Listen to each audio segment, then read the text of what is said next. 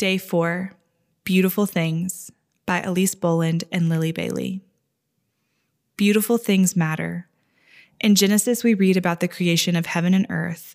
God set the borders of the ocean, carved landscapes, and needled the night sky with stars. He created kangaroos and inchworms, and He made you and me too. God loves the details and created us to be creative. We, Lily and Elyse, love beautiful things too. It's kind of our job to notice the details. We are enamored by creation. We love butterflies and birds, seashells in all their shapes and sizes, the way a candle adds warmth and light to a room, fresh flowers on the kitchen table, and freshly baked chocolate chip cookies sprinkled with sea salt, just to name a few. These are all good things, but scripture is clear that we aren't to put these things as priority above love. When you are preparing your space for your gatherings, perfection is not the goal. People will forget what a space looked like but they will never forget how they felt.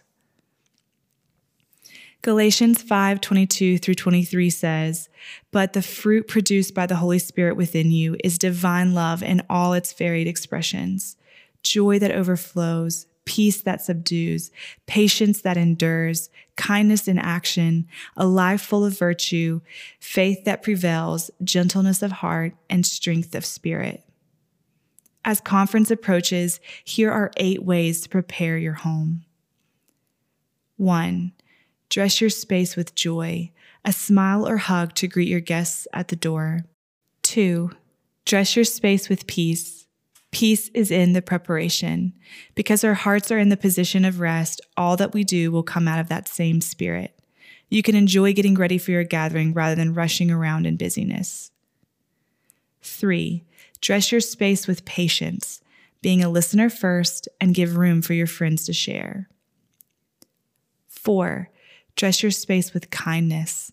As you serve your friends food or coffee, muffins or tea, this is your kindness in action. Five, dress your space with virtue. Make your space a safe place to share and keep truth at the center. Six, dress your space with faith. Pray boldly and confidently for the needs at your table. Seven, dress your space with gentleness. Be a careful listener and respond gently with care. Eight, dress your space with strength. You set the tone of your space. You bring authority in your standing with the Holy Spirit. Dress your space with these things, but the most beautiful thing you can offer is love in all of its varied expressions. That is limitless. With love, Lily and Elyse.